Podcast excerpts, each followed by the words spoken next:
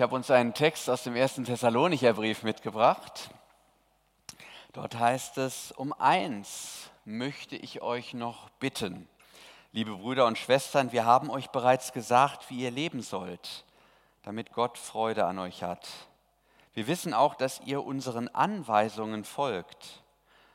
Doch nun bitten wir euch eindringlich im Namen unseres Herrn Jesus, gebt euch mit dem Erreichten nicht zufrieden sondern macht noch mehr Fortschritte. Ihr kennt ja die Gebote, die wir euch in seinem Auftrag gegeben haben. Gott will, dass ihr ganz und gar ihm gehört.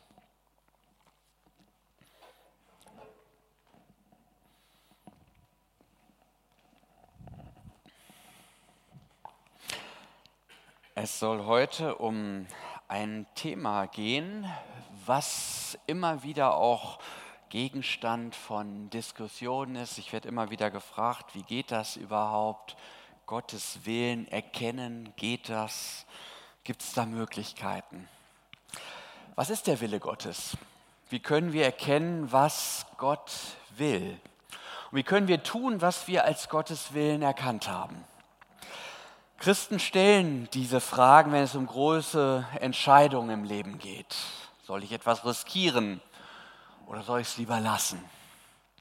Gehe ich auf diese Beziehung ein oder lieber doch nicht? Wage ich einen neuen Anfang oder ziehe ich endlich einen Schlussstrich? Wie soll ich mein Leben führen? Was will Gott von mir? Sie, Sie stellen sie, wenn Sie in umstrittenen Fragen nach Antworten suchen, in den kniffligen Problemen, die unsere Zeitung füllen, Krieg, Frieden, Sex und Beziehung, moderne Forschung, Schutz des Lebens. Was ist das Gute? Was will Gott in dieser Welt? Und Menschen stellen diese Fragen, wenn das Leben schwierig wird, wenn es Lasten zu tragen gibt, Schmerzen zu erdulden. Dann suchen wir nach Gottes Willen, nach einer Klärung, einem Sinn, einem Ausweg. Was ist Gottes konkreter Wille hier und jetzt? Ich werde mich vor allem im ersten Fragenbereich aufhalten. Wie finde ich in den großen und kleinen Fragen meines Lebens den richtigen Weg? Wie kann ich Gottes Willen für mein Leben herausfinden? Und ich werde aufzeigen, wo die Gefahren dieses Themas liegen und mich etwas länger damit beschäftigen, was Gottes Wille nicht ist. Und ich werde versuchen, mich dem anzunähern, was Paulus meinte, als er schrieb, Gott will, dass ihr heilig seid, dass ihr euer ganzes Leben ihm widmet. Ich weiß nicht, macht dieses Thema euch eher neugierig oder eher unruhig? Die Frage nach Gottes Willen kann ja belastend sein. In unserer Seele kann ein tiefer Schmerz und direkt daneben ein höchst wachsames Misstrauen wohnen. Das ist so, wenn uns immer abverlangt wurde, etwas zu tun, was wir nicht was nicht wir, sondern was andere wollten, dass wir es tun sollen. Manche Machtkämpfe in Familien enden in dem schrecklichen Satz, solange du deine Füße unter meinen Tisch stellst, wird gemacht, was ich will. Da bleibt nur die Wahl, die Füße nicht mehr unter den Tisch zu stellen. Oder man muss es halt halten wie das Kind, das sich etwas anderes einfallen ließ. Noch zweimal Taschengeld und ich kaufe ihr den Tisch ab.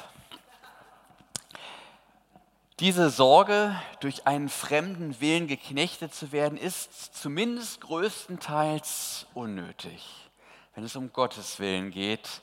Deshalb genug der Vorrede, wie erkenne ich denn nun Gottes Willen? Ich möchte vier unterschiedlich ausführliche Antworten auf diese Frage geben. Erstens, Gott will uns seinen Willen zeigen. Das klingt ein bisschen banal, aber es ist tatsächlich die Basis. Gott spielt keine Spielchen mit uns, er spielt nicht Verstecken, nicht Katz und Maus.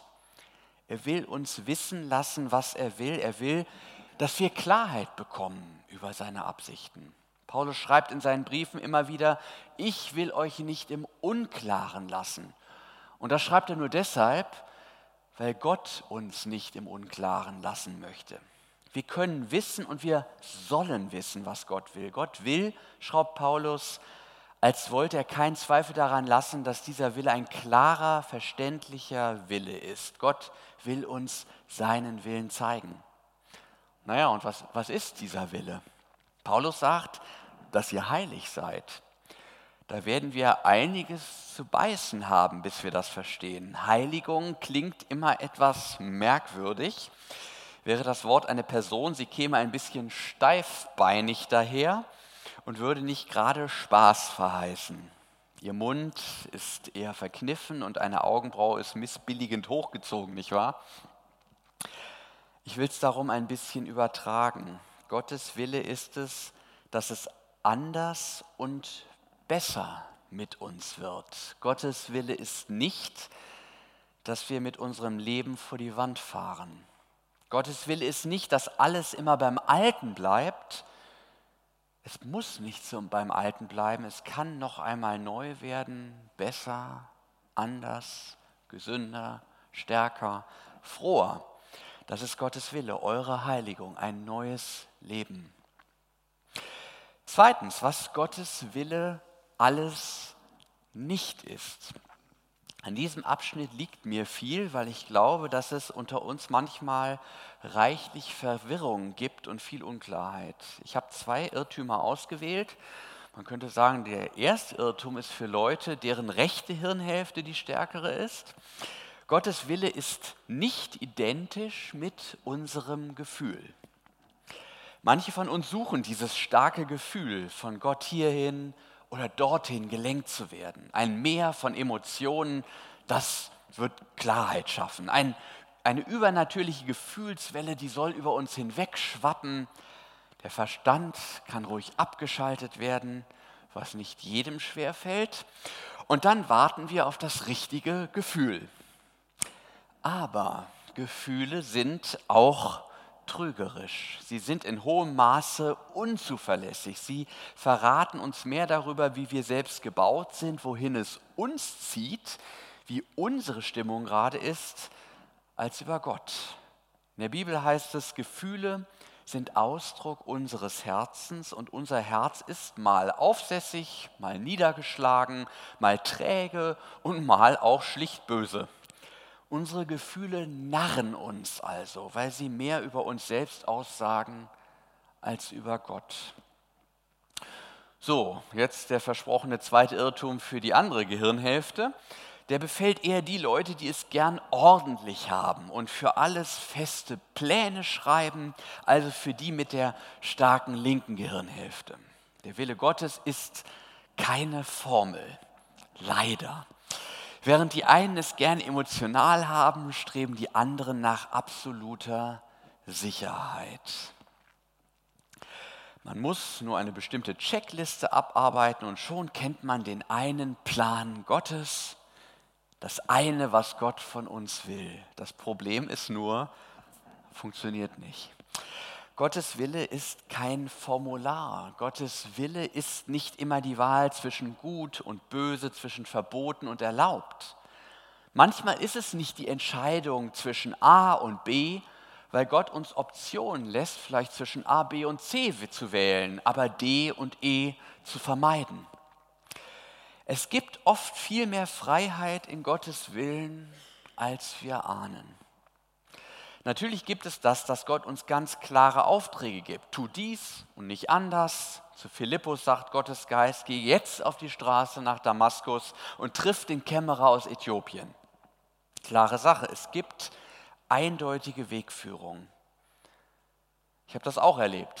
Ich habe mal in einem Gottesdienst gesessen in Berlin, war da im Urlaub und dann sprach mich der Prediger an und guckte mich an, und sagte, werde mein Zeuge in Berlin. Und dann dachte ich, huch, und ähm, das war so eine Sache, wo, wo man sagen würde, das hat er so allgemein gesagt. Aber ich wusste in dem Moment, ich bin angesprochen. Ich habe den später, Jahre später getroffen. Der wusste natürlich von nichts, aber für mich war das damals sonnenklar. Aber sowas, das passiert nicht jedes Jahr, auch nicht, schon gar nicht jeden Tag. Das sind Highlights, das ist nicht der Regelfall. Oft gibt uns Gott die Freiheit, dieses oder jenes zu tun. Das ist leider so.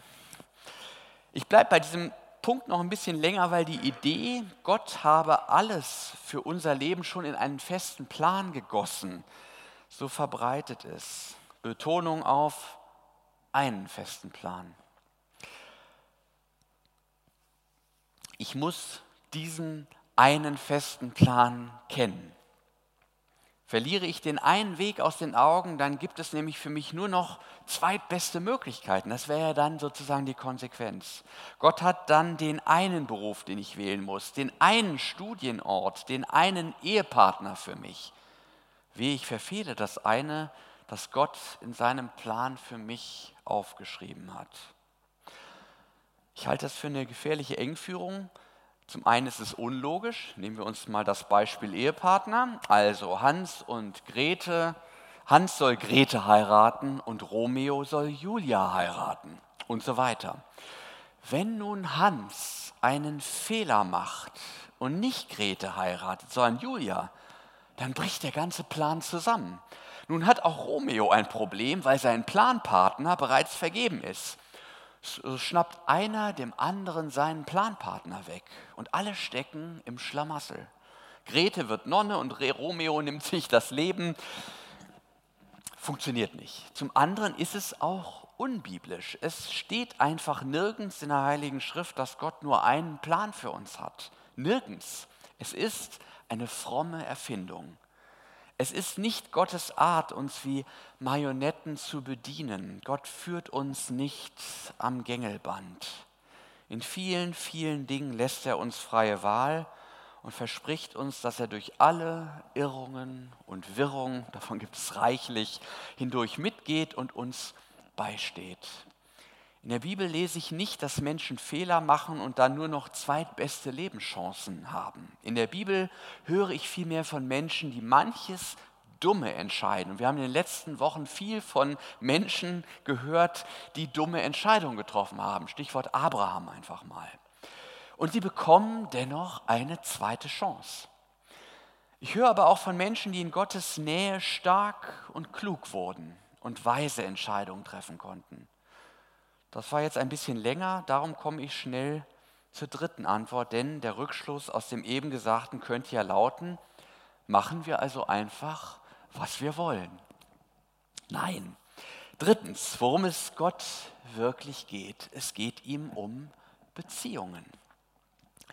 Wie war das gerade? Wir hören in der Bibel von Menschen, die in Gottes Nähe stark und klug wurden und weise Entscheidungen treffen konnten. Das Stichwort heißt in Gottes Nähe. Die alles entscheidende Frage ist, wer ist Gott für mich? Ist er der Diktator, der mich ängstlich und scheu unterwirft? Ist er der Despot, dessen Wille immer das Unangenehme und Schwere, nie das Leichte und Schöne für mich bedeutet? Wer ist Gott für mich? Traue ich ihm über den Weg oder fürchte ich seine Strafe? Worum geht es, wenn wir hören, unsere Heiligung sei Gottes Wille. Gott sucht zuerst uns selbst. Er will uns selbst in seiner Nähe haben. Gott interessiert sich nicht zuerst für das, was wir tun. Er will zuerst uns selbst. Und er stellt sich uns als der liebende Vater vor. Darum sind wir seine Kinder und nicht seine Sklaven. In Römer 8:15 heißt es, der Geist, den Gott euch gegeben hat, das ist kein Sklavengeist, sodass ihr wie früher in Angst leben müsstet. Es ist der Geist, den ihr als seine Söhne und Töchter habt. Von diesem Geist erfüllt, rufen wir zu Gott, aber, das heißt Vater, Papa eigentlich. Wie ist das bei Jesus und seinen Jüngern? Jesus kommt uns nah und sagt in Johannes 15, Vers 15, ich sage hinfort nicht, dass ihr Knechte seid, denn ein Knecht weiß nicht, was sein Herr tut. Euch aber habe ich gesagt, dass ihr Freunde seid. Denn alles, was ich von meinem Vater gehört habe, das habe ich euch kundgetan. Er hat keine Geheimnisse. Jesus ist nicht unser Kumpel, aber als unser Herr ist er ein dienender Herr. Er herrscht, indem er uns dient. Noch eine Überraschung. kommen wir in die Nähe von Jesus, so hören wir ganz überraschende Befehle. Ich nenne hier einmal die ersten drei. Fürchte dich nicht. Das ist der am meisten gebrauchte Imperativ in der Bibel. Fürchte dich nicht, fürchte dich nicht, Maria. So begegnet der Engel Maria in der Adventsgeschichte. Fürchte dich nicht, so hört es Petrus, als er so sehr über sich selbst erschrickt. Hatten wir jetzt gerade neulich.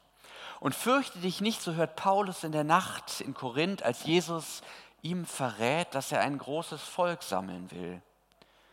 Gottes Wille, du sollst dich nicht mehr fürchten. In Gottes Nähe verschwindet die Angst, weil er es so will. Zweiter Befehl. Kommt her zu mir alle, die ihr mühselig und beladen seid. Ich will euch erquicken. Nehmt auf euch mein Joch und lernt von mir, denn ich bin sanftmütig und von Herzen demütig. So werdet ihr Ruhe finden für eure Seelen, denn mein Joch ist sanft und meine Last ist leicht. Beim Abendmahl hören wir, kommt her, denn es ist alles bereit. Und in Psalm 81 heißt es, tu deinen Mund weit auf, lass mich ihn füllen. In Gottes Nähe, so will er es, werden wir erquickt und gestärkt. Und ein dritter Befehl, eine dritte Willensäußerung Gottes aus Lukas 11, bittet, so wird euch gegeben. Suchet, so werdet ihr finden, klopfet an, so wird euch aufgetan. In Gottes Nähe lernen wir vom Vater, Gutes zu erwarten, uns voller Vertrauen an Jesus zu wenden, in allem, was uns fehlt und mangelt. Fürchte dich nicht, komm zu mir, bitte mich. Das sind die ersten Willensäußerungen unseres Gottes. Sein Wille bedeutet, wir kümmern ihn. Wir liegen ihm am Herzen. Er will uns bei sich haben. Und dann dann beginnt die heilsame, behutsame Veränderung unseres Wesens und unseres Wandels. So von Liebe umgeben sollen und werden wir uns verändern. Das ist Heiligung. Wir werden sozusagen in die Kur geschickt, im Sanatorium zum guten Hirten. Da sollen wir gesund werden. Das Bild, das der liebende Vater von unserem Leben hat, das soll hervortreten. Unsere besten Möglichkeiten sollen freigesetzt werden. Wir selbst sollen uns wandeln und dem ähnlich werden, zu dem wir gehören.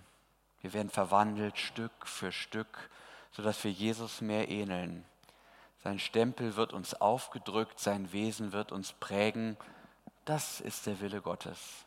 Aber das Entscheidende ist, der Wille Gottes ist eine Beziehung, er ist keine Technik. Je besser ich nämlich Jesus kennenlerne, desto weniger Zweifel und Unklarheiten werde ich in meinen Lebensentscheidungen haben.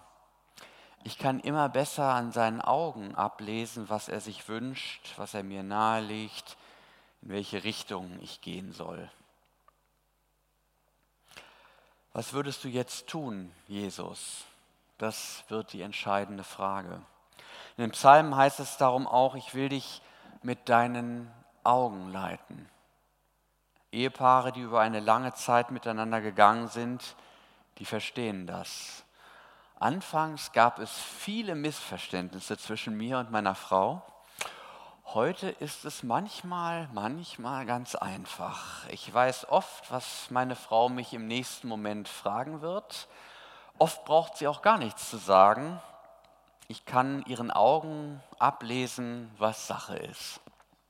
Das ist das Zentrum konzentrieren Sie sich auf Jesus. Je näher Sie kommen, desto weniger Verwirrung, Unsicherheit, Unklarheit und Schwanken werden wir erleben.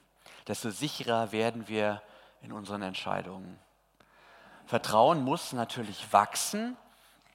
Ich hatte als Jugendlicher wirklich eine Heidenangst vor Gottes Willen, eine ja, heidnische Angst. Ich war davon überzeugt, wenn du Christ wirst, dann ist es vorbei mit deinen Träumen.